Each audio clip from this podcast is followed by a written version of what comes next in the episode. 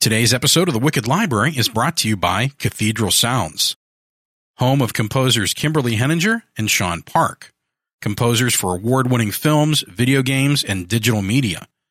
The next time you find yourself in need of a custom score or music for your own project, find them online at www.cathedralsounds.org. The Wicked Library contains adult themes, adult situations, adult language, and graphic depictions of terror, bloodshed, the occasional possession, and your future trips to your psychiatrist so he or she can assure you it's only a story. This podcast is intended for mature audiences only. You've been warned, kiddies.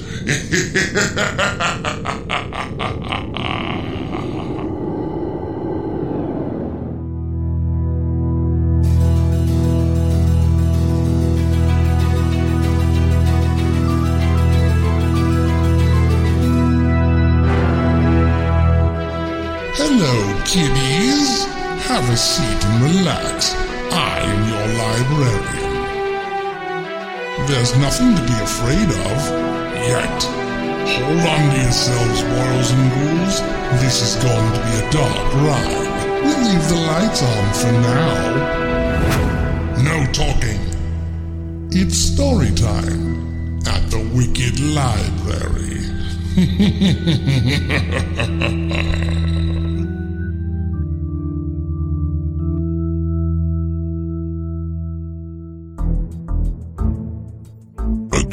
job's a job. The job opening occurred literally overnight. The door at the Flash Mart opened during the 11 to 7 graveyard shift, right around 4 a.m. Jesse was patiently putting packs of cigarettes into the rack behind the counter. When he turned around, he found a gentleman wearing a ski mask and holding a revolver. For a split second, he wondered why someone would be wearing a ski mask in July. That thought evaporated when the man stuck the gun barrel slowly up Jesse's left nostril. Open the safe, the man ordered. Jesse finally found his voice. I, I don't have the combination. Only the owner can open it. The gentleman slowly cocked the hammer back and his head to one side. Pretty please, he hissed. Jesse's eyes rolled back, his bowels released, and he dropped to the floor in a dead faint. Police figured that the gunman must have believed Jesse because he settled for the $217 from the register and three Snickers bars. Jesse quit immediately after giving the police a detailed description of the navy blue ski mask. He couldn't remember anything else about the man. And that left me without a night cashier and stalker. I hated working the crappy overnight shift when I could be paying someone else to do it. I quickly put an ad in the paper. Flashmart needs one night cashier stalker, full time, Mondays through Saturday nights, 11 to 7, equal opportunity employer, $1 more per hour than regular shift. See Vince in person. The ad had been in the paper three days when a tall, blond man walked in and directly up to me as I was restocking jerky. Excuse me. The man said courteously. I looked over my shoulder to see the tasteful blue sport coat, white shirt, no tie, shine shoes, and immediately felt impressed. I believe you are the manager and owner of this establishment, yes? I knew everyone in Rock Creek, but this man was a stranger to me. How was he so certain I was the manager? I detected a slight accent, but I couldn't place where it came from. Yeah, it's mine, I replied. For better or worse. The man cocked a single eyebrow up and smiled warmly. I'm here to interview for the job opening.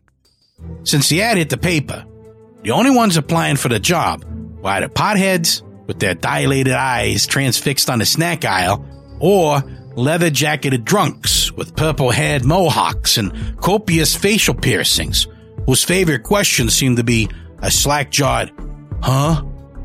And not that Jesse was the sharpest knife in the drawer, but he was a hard worker, and he never bitched about the hours. I didn't smell either booze or weed on his breath. So I handed him an application to fill out. The man reached into his inside pocket, whipped out a sparkling gold pen, and took the form.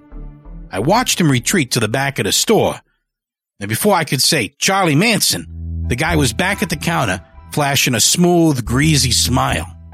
I suspected this guy was used to wheeling and dealing and having his own way.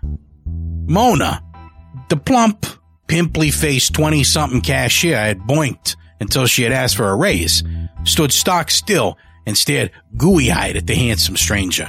Her jaw dropped a little. Mona. Nothing. Mona.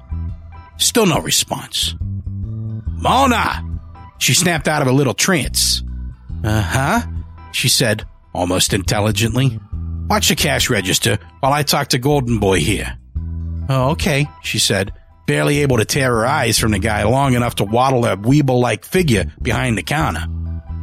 I led the stranger into the stock room, pulled up a milk crate, and sat. I nodded for the man to do the same. He sat carefully, taking care to adjust his shirt sleeves from the expensive sport coat. I looked at the application, already suspecting I had a nutcase on my hands. I looked up and tried to smile, but my face felt like my lips were more crescent roll shaped than offering any true smile. All right, wise guy, what gives? I asked. The blond man smiled easily, showing rows of perfect white teeth. My application, he said simply. I blinked, reread the application information. It says Lucifer. Yes. Your name is Lucifer. Yes, it is. Uh huh. Alias Satan, right? Yes. Is there a problem? The previous two days had finally gotten to me. All the applicants before this guy made the bottom of the barrel look like Waterford crystal. Now this guy walks in and creates a third category to add. Druggy, drunk, and now batshit crazy. Okay, what's your deal? Being Prince of Darkness doesn't pay enough or something? The man chuckled softly. I can understand your doubt. You're unaccustomed to being confronted with a supernatural being of my magnitude. He punctuated this statement with a haughty little nod. Especially not one asking for a $10 an hour job selling gas and bean dip. Let me explain, the stranger said, leaning in a little. I'm afraid my whole existence has become rather tedious. I've spent countless eons battling the forces of good. Now all I want to do is spend a little time doing something mindless and mundane, and not diabolical. To be perfectly honest, evil can be very boring, strange as that sounds. I don't know how long I stared blankly at the stranger before I realized I was as slack jawed as Mona had been. Uh, not because he was gorgeous. I simply could not believe what I was hearing. This guy actually believed he was the devil. The application was written in the most perfect handwriting I had ever seen. Even the ink appeared luminescent. Most boxes were filled in with not applicable. Under past work experience, the guy had written tempting all souls to eternal damnation. Then lust, greed, wrath, sloth, pride, envy, and gluttony. I had to hand it to the guy. Impeccable experience for running a mini market. Under references, the guy had written God. As for how to get hold of God, he had entered the word prayer with a question mark afterwards. At least this loon had a sense of humor. Beyond all this guy's weirdness, he did seem to want the job, and for some reason, I trusted him not to meteor away with the money from the till. I had to work some issues out though. If I hire you, how am I supposed to work your paycheck anyway? I mean, you don't have a social security number on here or anything. And I doubt you've ever filed a tax return. The guy looked like he was somberly mulling over the problem, and said, That, of course, is a serious consideration. I suggest I use a pseudonym with a social security number of my own choosing. Sounds okay, I guess, I said, a bit skeptically. Last thing I wanted was the IRS knocking on my door. What name you want to use then? Um, let's see. the guy said, his brow wrinkled in deep thought. A slight smirk crossed his lips. How about William? William Z. Bub? William started working that very night. I had doubts about hiring an obvious nutcase for the night manager, but fuck it. I threw caution to the wind. The worst thing that could happen was he wouldn't last more than a night or two. But what the hell? If it worked out, then great. I had a nut for a night cashier. I figured someone had to be a little crazy to work that shift anyhow. William picked up the knack of running the register, stocking the shelves and coolers, and not losing sales at the gas pumps pretty quickly. After only three nights, he was ready to start by himself. I was pleased. Plus, William seemed to be a truly nice guy. Eh, maybe a bit too self assured for my taste in convenience store employees. But he was easy to get along with, and he had a great sense of humor. William was a model worker and very good at his job. Over the training nights, I consciously kept our conversation strictly about the store and the procedures, sticking only to his responsibilities. I didn't really want to discuss his assertion that he was the devil. Three weeks passed by, seemingly without a hitch. I even stopped fretting about the whole Satan thing. But I gradually began to notice some odd things happening around the store. Nothing I could really put my finger on, of course. Things like why the air conditioning bill was going through the roof, or how beer sales doubled, or how Mona's complexion abruptly cleared up. The clincher that things were not quite business as usual was the morning I rang out the Methodist minister's purchase of the latest issue of Big Beautiful Butts. The store's clientele had changed drastically as well. There were more Hells Angels in the store in the past month than I had seen in the entire 10 years I'd owned the store. I saw everyone from wild eyed weirdos cursing in monotone to super stuffy executive types. I had to double my cigarette order, and it seemed I couldn't keep rolling papers in stock. Business was different, but business was good. Another thing I could not argue with was the way William seemed to get all the stock filling done every night, no matter how busy the previous night had been. There were mornings I came in a little early to find the floor spotless and shiny, and the shelves all full and impeccably straightened. And I would catch a whiff of something heavy and bitter in the air.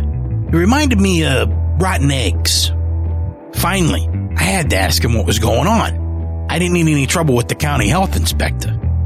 Hey, William, don't think I'm complaining. But how the hell do you get the shelf stocked every night? William looked at me and smiled. I'm the devil, remember? Yeah, right. I forgot. I lied. Uh, what the hell is that god awful smell every morning? Ever smell sulfur and brimstone? I guess I have now. I rubbed my chin and wondered what I'd gotten myself into. William shrugged on his immaculately pressed sport coat and cheerfully turned to wave goodbye, peering over the top of his Prada sunglasses. I waved back, then told Mona to take the register for a while. As soon as the door closed behind William, I was there. I figured I would follow him home at a discreet distance, just to see where he lived. I was pretty certain William's home address could not have been the ninth circle of hell like he claimed on his application. I saw William's fancy coat turn the corner and sprinted after him. I reached the same corner in seconds, but saw nothing except an empty parking lot of the meat packing place next door. William had vanished, gone.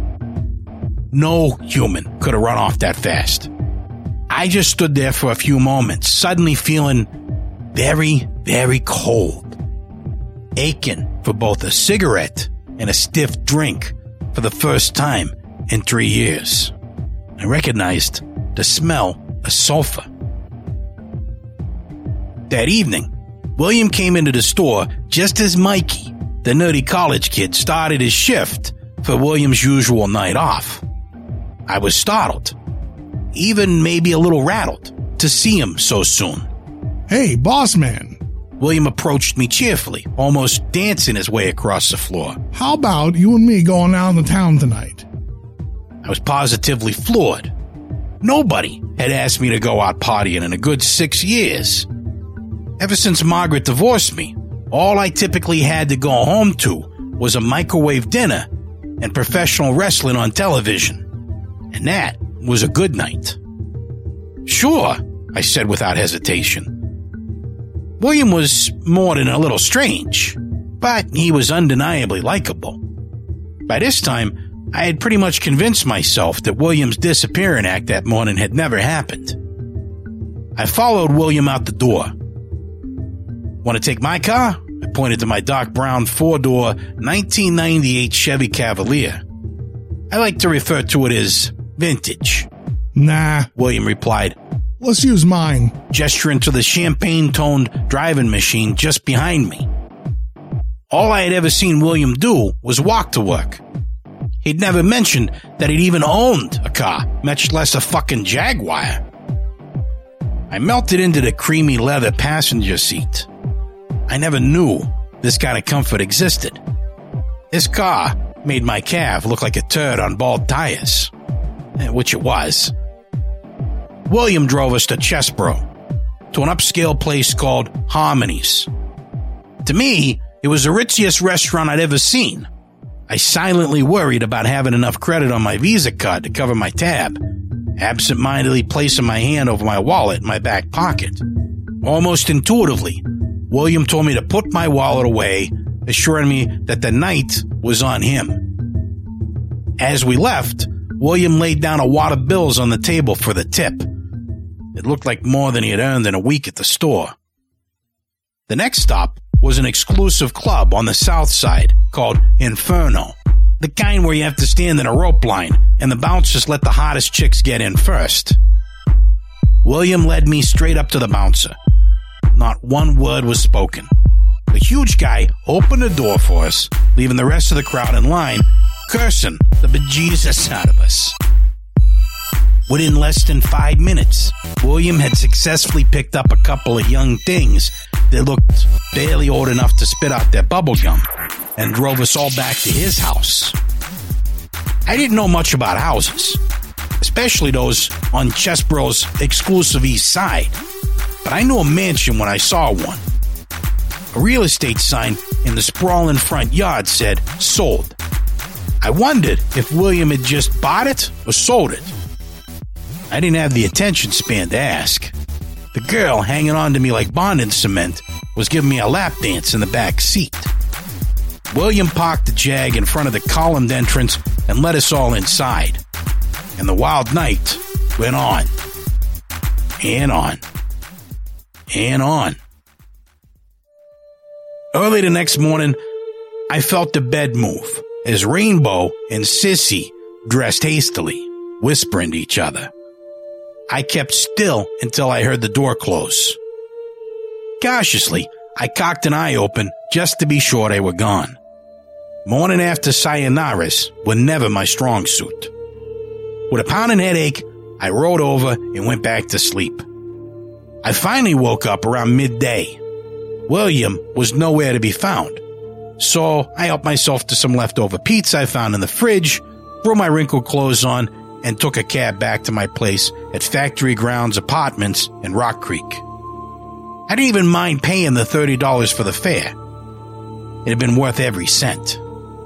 I cleaned myself up and went to work, not giving a shit I was 10 hours late. William came in at the beginning of his scheduled shift, just like always. He smiled, walked up to me, and took off his shades. Sorry, boss man. He said, wearing his now familiar greasy grin. I think it's time for me to move on.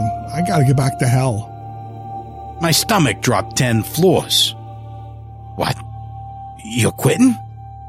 William nodded, replaced his shades. You can't give me two weeks' notice or something? Sorry. You of all people must know how it is. The boss goes away for a little vacation and all the little workers start goofing off. Some of my demons need a little renewed motivation. Oh man, I wish you'd reconsider. You were the best employee I ever had.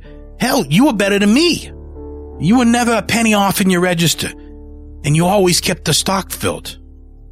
Not to mention the best party I had ever socialized with, and I genuinely liked them. William chuckled lightly. Hmm. Let me tell you a little secret. I cheated. I had some of my lesser demons stock the shelves every night. That was the smell you caught when you came in every morning. I shook my head, dismayed. I was losing the best employee I ever had. And I was past caring that he was Satan. I wish there was something I could say to get you to stay, I said slowly. I felt awful. I really liked this guy, even if he was the dark one. Business had never been better. He was always pleasant to the customers, and I never had to bawl him out for stealing girly magazines. I hated to see him go. William patted my shoulder comfortingly. Hey, come on, boss man, don't be sad. Someone will come along, he said with a knowing wink and a grin. I promise. I felt a cavern open up within. I was more than losing an employee. I thought I was losing a friend. My best friend. I hadn't had a friendship like this since grade school. Maybe ever. Will I ever see you again, William? I mean, after I die? I hated that there was a hint of desperation in my voice. William's face clouded over a bit. No, no, I'm afraid not.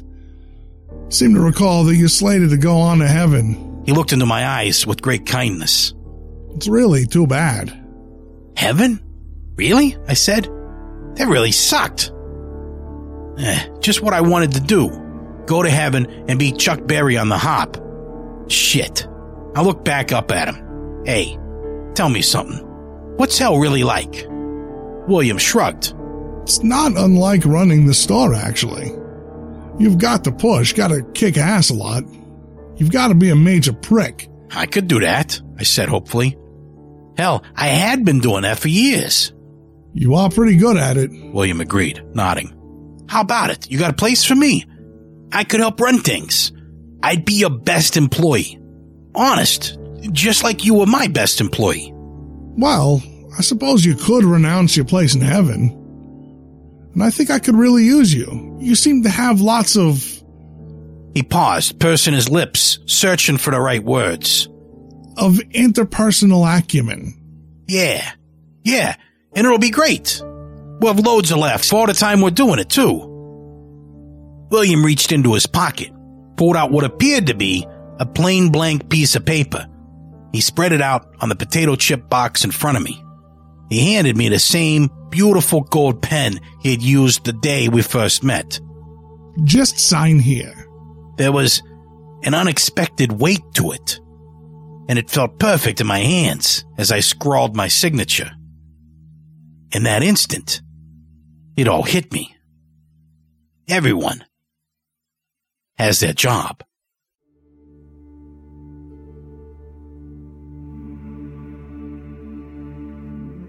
Stay tuned for a short Q&A with the author in just a moment.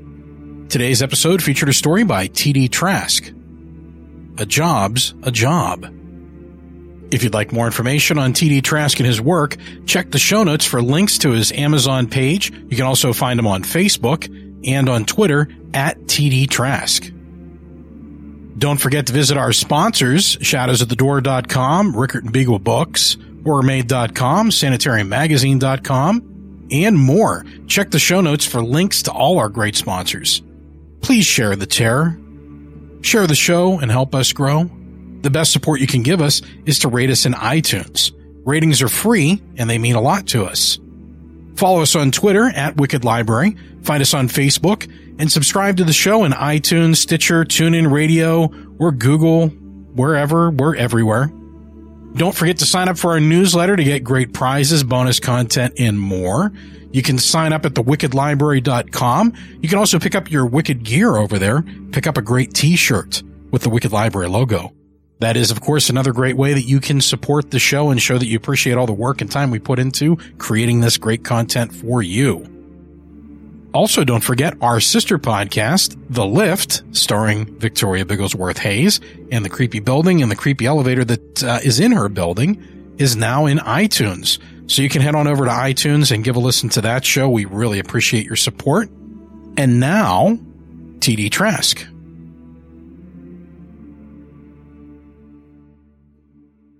So today, my guest is Terry Trask, or as he's published, TD Trask. And we did uh, your story, A Job's a Job today. And that was a lot of fun. It's uh, it's a fun little story. And, you know, what I liked about it is not only that, you know, there's some humor involved there, there's, there's some devious stuff going on. And, and the end of the story is obviously the wicked twist that we would expect to get from the devil himself.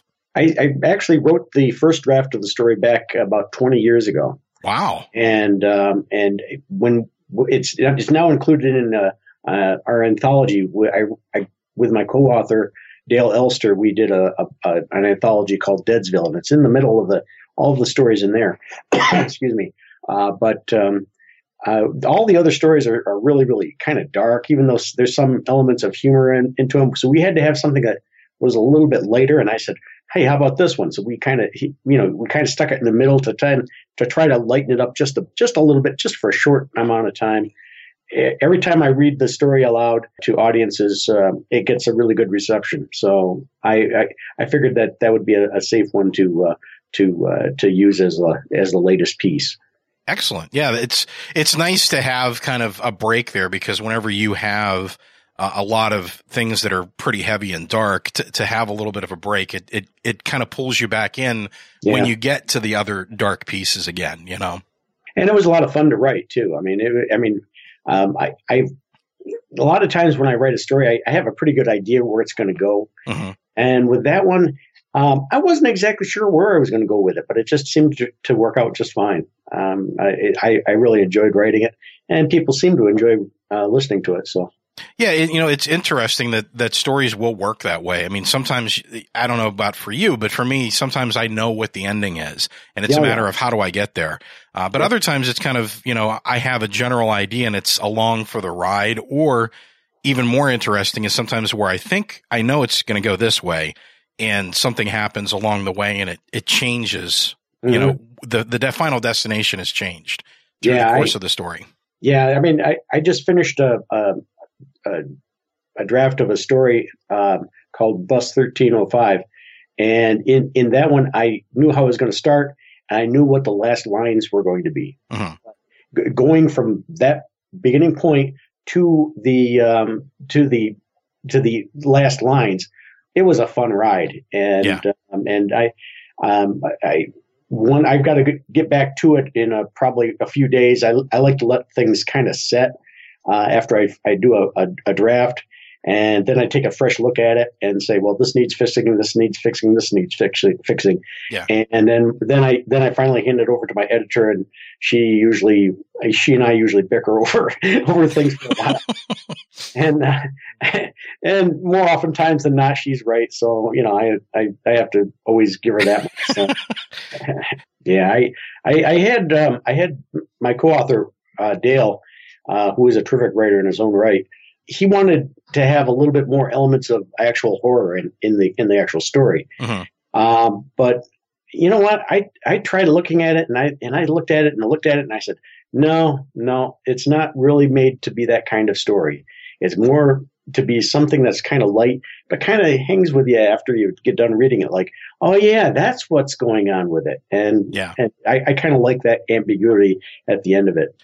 Yeah, I mean, there's there's so many different subgenres and so many different ways you can go with horror, and you know, the story while it's light, I mean, I think that that almost makes it more horrifying because yeah. there's something very very dark going on in the background the entire time, and the devil manages to charm you through the whole process. That's yeah. to me more terrifying. And not only that, I wanted to um, to kind of have people kind of wonder why would the devil actually himself go to to recruit somebody. Yeah.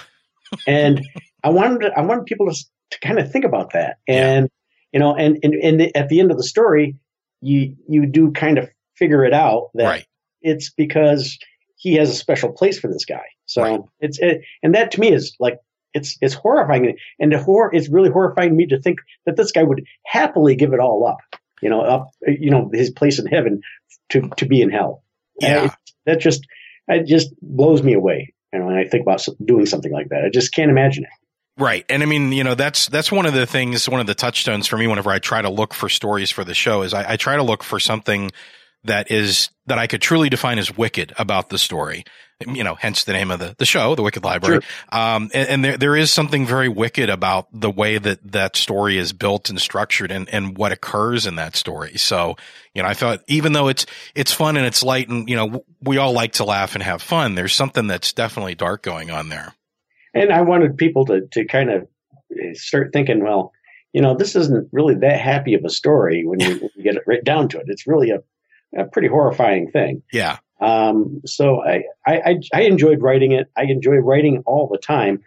Um, if I don't write, I'm not happy. So, yeah. you know, I, I, I like writing the lighter stuff. I like writing the really heavy, uh, dark and deep, uh, swampy kind of, you know, that kind of stuff. Mm-hmm. But, um, but uh, th- this was more of more of a, a joy to write than than a lot of the other stories. I I've written uh, the, in, I'm doing an anthology right now.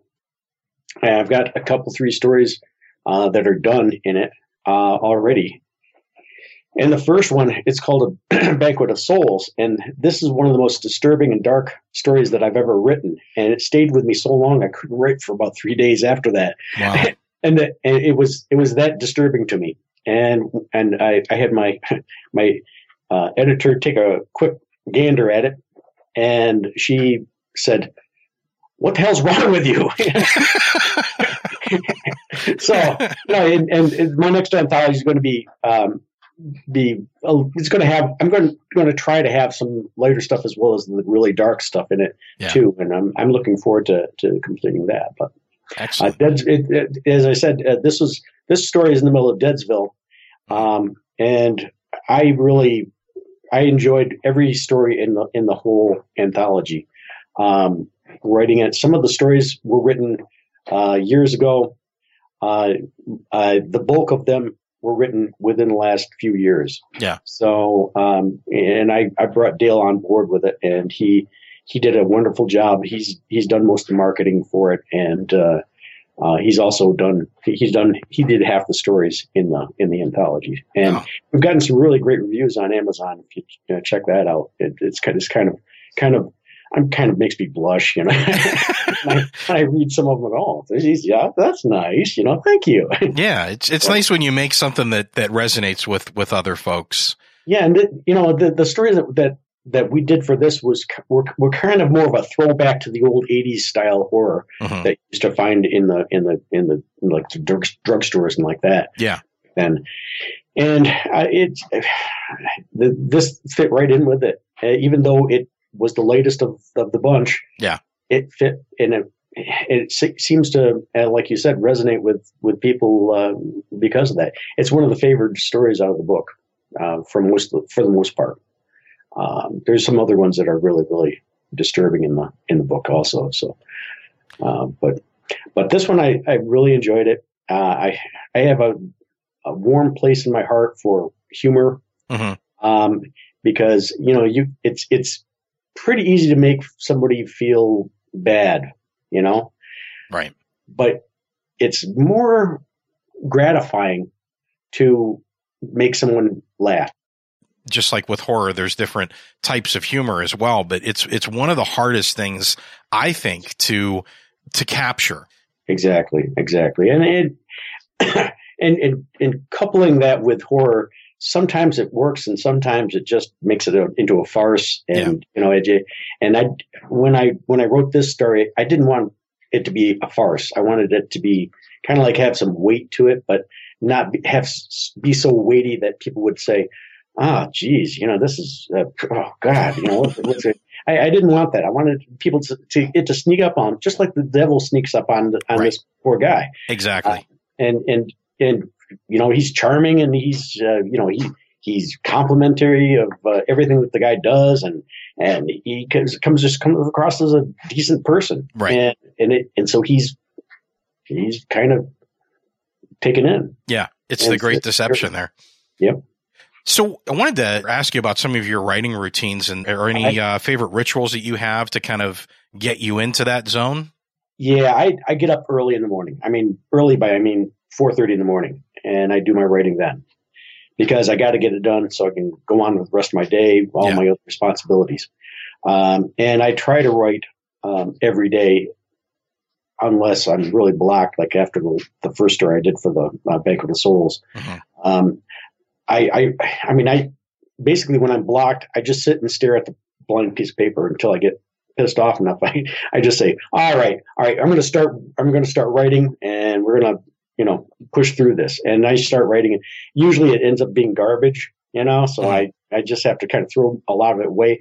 But after I get into the habit of writing it again, it, it kind of falls back into place. And the, the, the those stories are really the ones that, that, um, I, I have trouble, more trouble fixing like, like bus 1305, um, the last one I did, it was like, I started writing it and I knew where I was going with it. And, and for some reason, everything worked out. Mhm. And, and then I've had other stories that, oh my God, I've been, I, you know, floundering with it and pushing through it, pushing through it, pushing through it.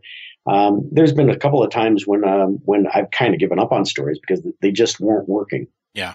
Um, but, uh, my, I try to write every day, uh, at least, at least an hour, hour and a half a day.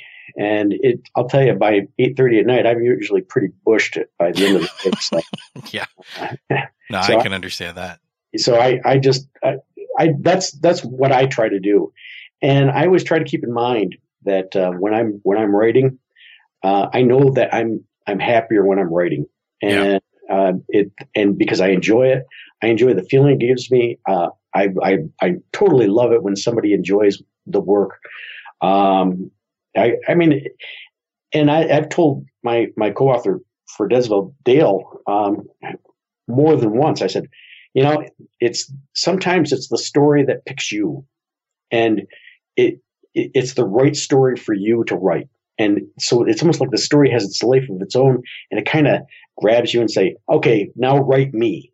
Yeah. And it's kind of a weird feeling when, when something like that happens. Oh, I can totally identify with that. I know exactly what you mean. Yeah, and and you know, a lot of times it's the character that that grabs you too. And um, and I mean, I have a couple of characters. One one in particular that that I write, and uh, when I write her, it's it's basically like I'm taking dictation. Sometimes it's it's trying to get it down quick enough before it goes Mhm. away, or I'll write something and I can almost clearly hear her saying, "No, that's not how I'd say it. You need to reword that. I want it to say Sure. this." You know, so it's that's the fun thing that that folks that don't write don't get. You know that two things really. First, that most of what you write is not worth being shared because you know yeah it's kind of like you're pouring all this stuff out and you have to dig through it to get the good stuff Exactly. um, and and second, just the the sheer joy of when a story or a character surprises you and does something that you're not expecting them to do, or when they kind of take on a life of their own.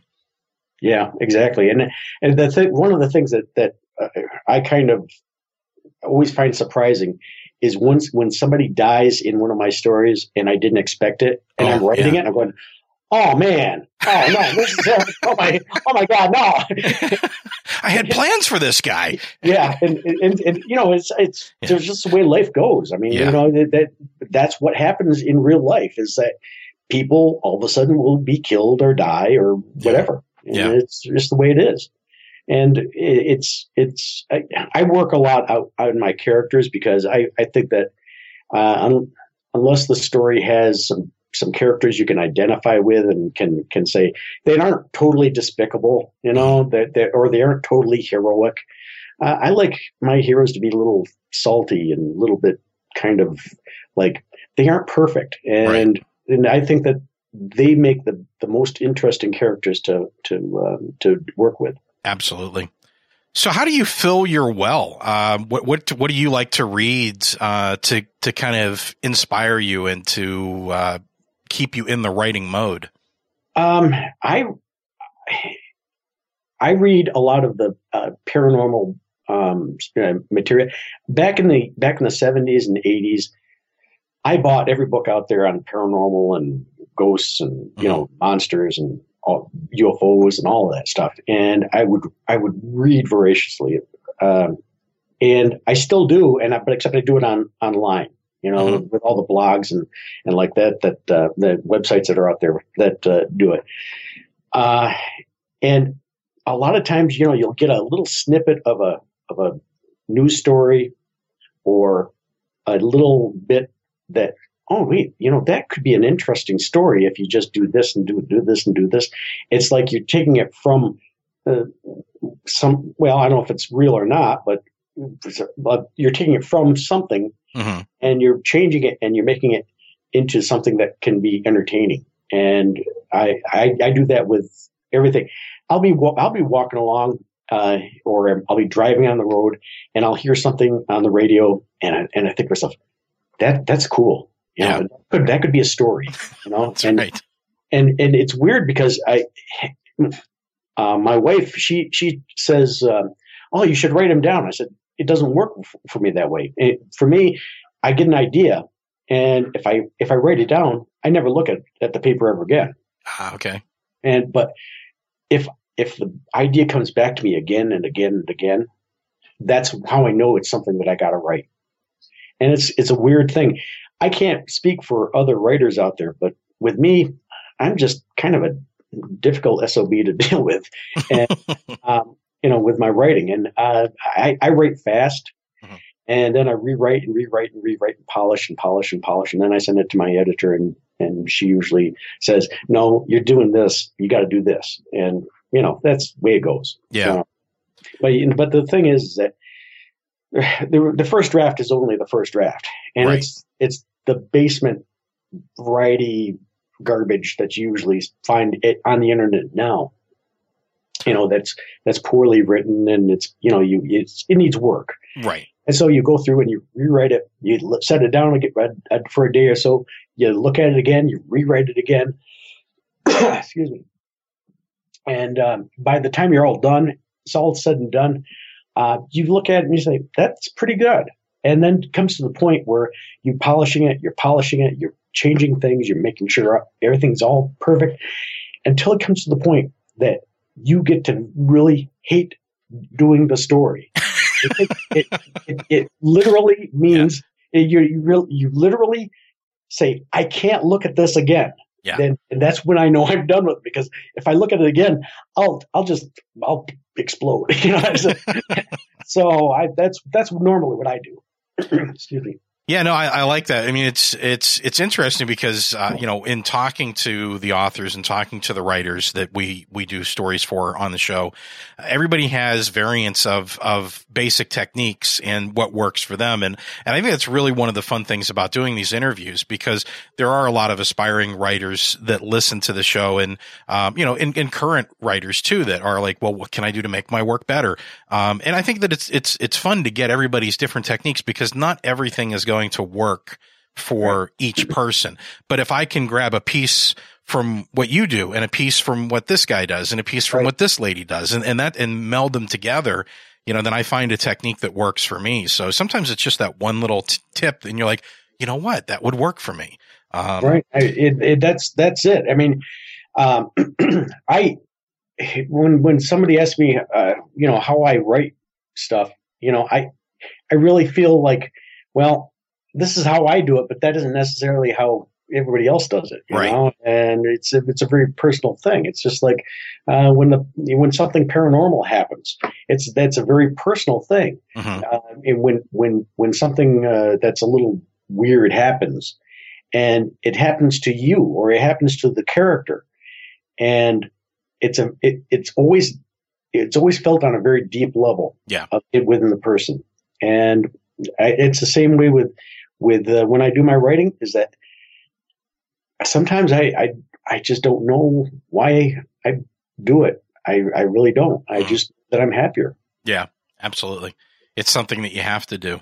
So where can folks uh, find your work and connect with you, and and and maybe uh, let me know what what some projects are that you have coming up that fe- uh, folks can look out for. Uh, I'm on Twitter uh, at TD Trask. Um, I'm on Facebook. Uh, it's that that's pretty easy to find me there too. Okay, Um, and um, uh, you can find my work on. I have a couple of ebooks out, uh, the Still Waters and and Legend of the Tiger. uh, which don't have the strength of uh, editing that the that Deadsville does. But Deadsville is out and uh, since uh, since September, um, and that's uh, all those can be found on uh, it, like Nook and Smashwords and, and Amazon and, and like that. Okay. Um, it, I I've been I've been going through uh, through Amazon because I like the the way that they have things set up. Mm-hmm. I'm not totally enamored with the way that they do things sometimes because they ch- kind of changed the way that you can give uh, reviews all of a sudden. And it's and all of a sudden people who want to leave reviews contact me and say, "Why can't I leave a review?" I said, "I don't know. I, I don't I don't I don't have anything to do with Amazon." Right. yeah, but but um, I, I, recommend that it, if anyone's interested in, in uh, reading some of the some of the stuff that I've done, you can go to you know look out on Barnes and Noble or Smashwords or Amazon, and and you'll find it. Excellent. Know? Yeah, and I'll have links to your stuff in the show notes as well, so folks can head on over to the show notes for this episode. So, what do you have in store for us next? What's coming up after uh, Deadsville's the, the most recent, I guess, right? Yeah, that's the most recent. I've got a, a, a novel that um, that's in the editing process right now called The Callers, and that takes place in the same town that uh, the anthology uh, Deadsville has. Uh, it takes place in it's called a small town called Rock Creek, New York. Okay, in upstate New York. gotcha. And um, the uh, the Callers takes place in 1968, where the uh, Vietnam vet, who, vet who's uh, who's come back from the war uh, minus a foot from a horrific thing that happened to him over there, uh-huh. and he has PD, uh, PTSD. Excuse me. Um, he's he's got he's kind of shell shocked, and he just is hard, having a tough time fitting into into society. Uh-huh. He basically is uh, is uh, it. It, it starts out sounding like kind of a, a haunted house strip because it takes place in a gigantic mansion on that's nearby the Rock Creek, but it really isn't. It's more about about a haunted man and how the past kind of catches up with him. Uh, and okay. it's it's it's kind of a it's kind of a um, it's it, I've I've never really seen a story that's quite like this, and I I'm kind of proud of it. Um, I'm hoping that we're going to get uh, get it edited and ready to roll um, sometime later in the next six months. I hope, uh, but my editor takes some time. Um, yeah. But uh, the, and I'm also working on that anthology, uh, the short story anthology, um, uh, Banquet of Souls, and um, I'm hoping to have about 20 stories ready done to, to you know, it, by the end of the year um, for to ready to roll for that too. Excellent. Uh, and beyond that, um, I I have plans for other novels um, using a character out of the Callers, and um, and I've got some some ideas for her place in in the the scheme of of what happens in paranormal in the paranormal way that things happen. Gotcha. And she's basically fight, fighting the the evil that that's kind of you know kind of following her around because of what happened in the very first novel. I got you. Excellent. So that's that's pretty much what I've got going right now. Well, very cool. Yeah, I really appreciate you taking the time to talk to us today. And appreciate uh, you having me. This has been a great talk. I, I mean, it's just it's been easy. Well, thanks again. Uh, we'll definitely look forward to having you back on the show again in the future. And uh, wonderful. best of luck to you with the with the new novel. Thank you very much.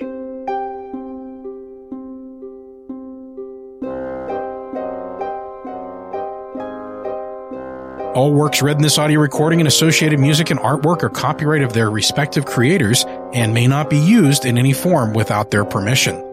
Dramatic reading performed by Daniel Foytik. That's me. The voice of the librarian and the voice of Lucifer was performed by Nelson W. Pyles. How appropriate. The Wicked Library theme was written by Anthony Rowsick and performed by Novus. All other music used in this episode was performed by Kevin MacLeod of Incompetech.com and used with his permission. Check the show notes for titles and credits. The Wicked Library is a Ninth Story Studios production, ninthstory.com. Producer, Daniel Foytik. Executive producer and creator, Nelson W. Pyles. Full show notes with links and artwork can be found at www.thewickedlibrary.com forward slash 619. Until next time, this has been Daniel Foytik.